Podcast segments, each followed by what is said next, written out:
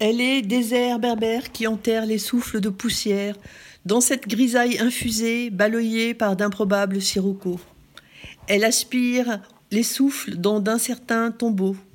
Elle inspire entre le soupir et le gémissement une plainte retenue comme un hoquet perdu. De ceux qui coincent dans le thorax, aspirant à sortir, un rose serait plus juste, remontée gastrique isolée, autant que symptomatique. Rien qu'à l'écouter, ça coince, on a envie de s'enfuir loin, mais loin alors. Mais là-bas, le Zeph ne souffle pas assez fort, elle est marquée du ratage.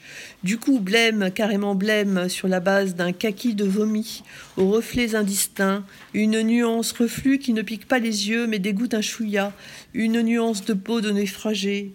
Comment dire? Je cherche les mots, mais depuis Alzheimer, ça craint. Demande d'indulgence, des soupçons partout qui engluent comme toile de migale. Merci ou pas? Dans le creux d'un terrier boueux, je la reconnais. Elle est tapissée d'algues gluantes et de larmes d'orage. Même un lièvre suivi par une meute ne s'y réfugierait pas, même un échoué d'une tempête tropicale. Non, son odeur je vous l'épargne, cela vaut mieux. Alors sa matière gluante comme sans vie.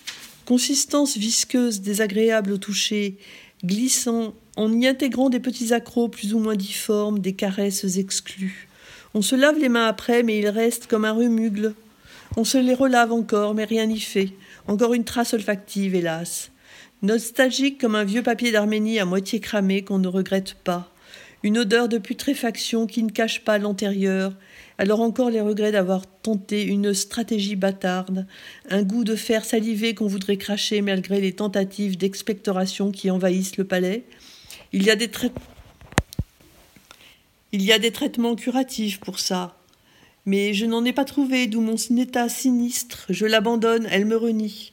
Nous nous sommes égarés dans deux mondes antinomiques, et un mur d'oubli nous sépare.